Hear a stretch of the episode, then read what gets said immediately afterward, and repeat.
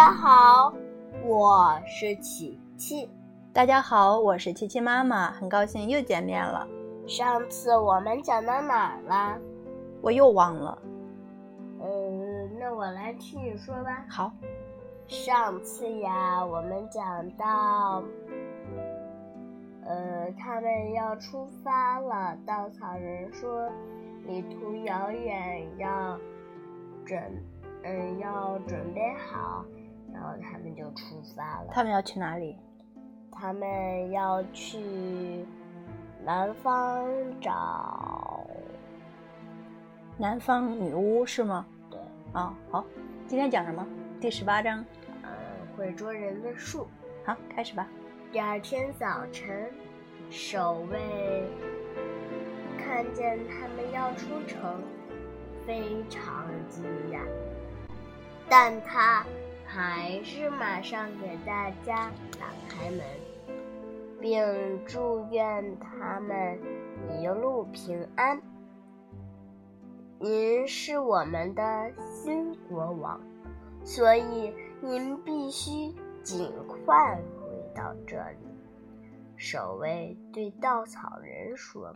“当然，如果可以的话，我会加快速度的。”稻草人回答说。“首先，我必须帮助德罗西回家。”德罗西向好心的守卫道了别，在。你们这个可爱的城市里，我受到了很好的款待，我简直无法表达我的感激之情。我亲爱的朋友，别客气，守卫回答。我们欢迎你和我们一起。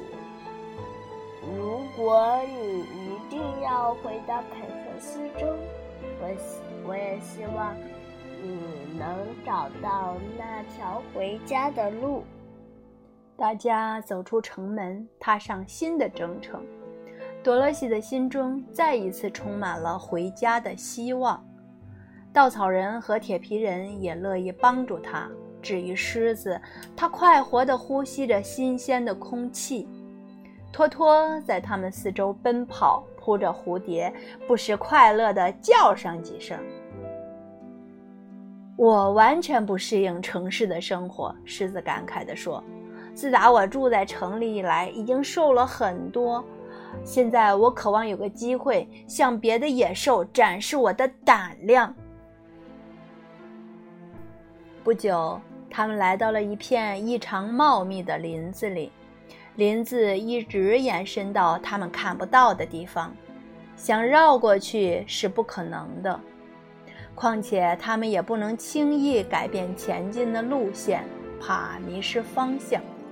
他们四处查看，想找一个能钻进林子的地方。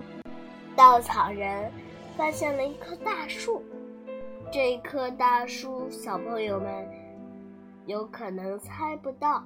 它是会捉人的树，大树底下正好有个空隙，可以通过。他高兴地朝大树走去。当他走到大树下面时，树枝突然动起来，缠在他身上。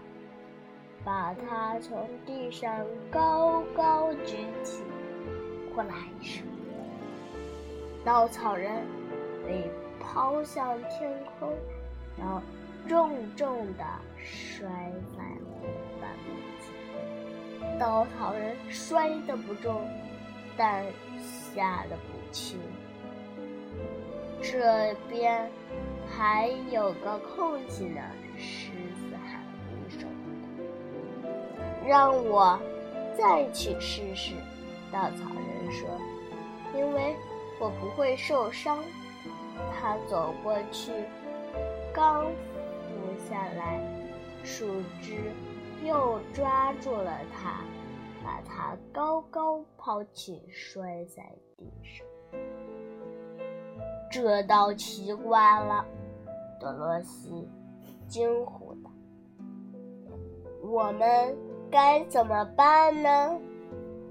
狮子说：“这些树木故意挑战我们，阻止我们前进。”我来试试看。铁皮人说着，举起了斧头，对怪树大声喝道：“你们都过来吧，我铁皮人可不怕你们。”怪树好像听明白了铁皮人的话，向他伸出了枝条，咔嚓咔嚓咔嚓。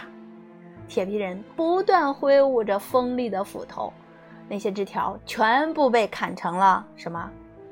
两截儿，稀巴烂。整棵树都剧烈地抖动了起来，仿佛疼痛难忍，就像人受伤了一样，疼痛难忍，浑身抖动。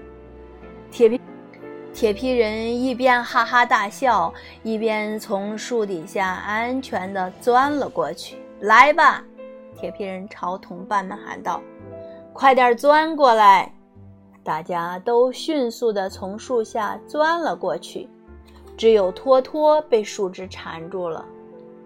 铁皮人赶过来，一斧子砍断了树枝，把托托救了出来。进入树林后，其他的树木并没有什么动静，不过它们还是惊魂。未定，对身边的风吹草动都很警警觉。过了很久，一直没有出什么意外，大家才松了一口气。最终，德罗西他们平安地穿过了树林。这时，他们惊奇地发现，前面有一堵高墙，比他们的头顶还要高出一大截，好像是用白瓷砌成的，摸起来非常光滑。我们该怎么办？德罗西问大家。这墙这么高。最好有架梯子，铁皮人说：“我给你们做架梯子，顺着梯子走，多容易呀！”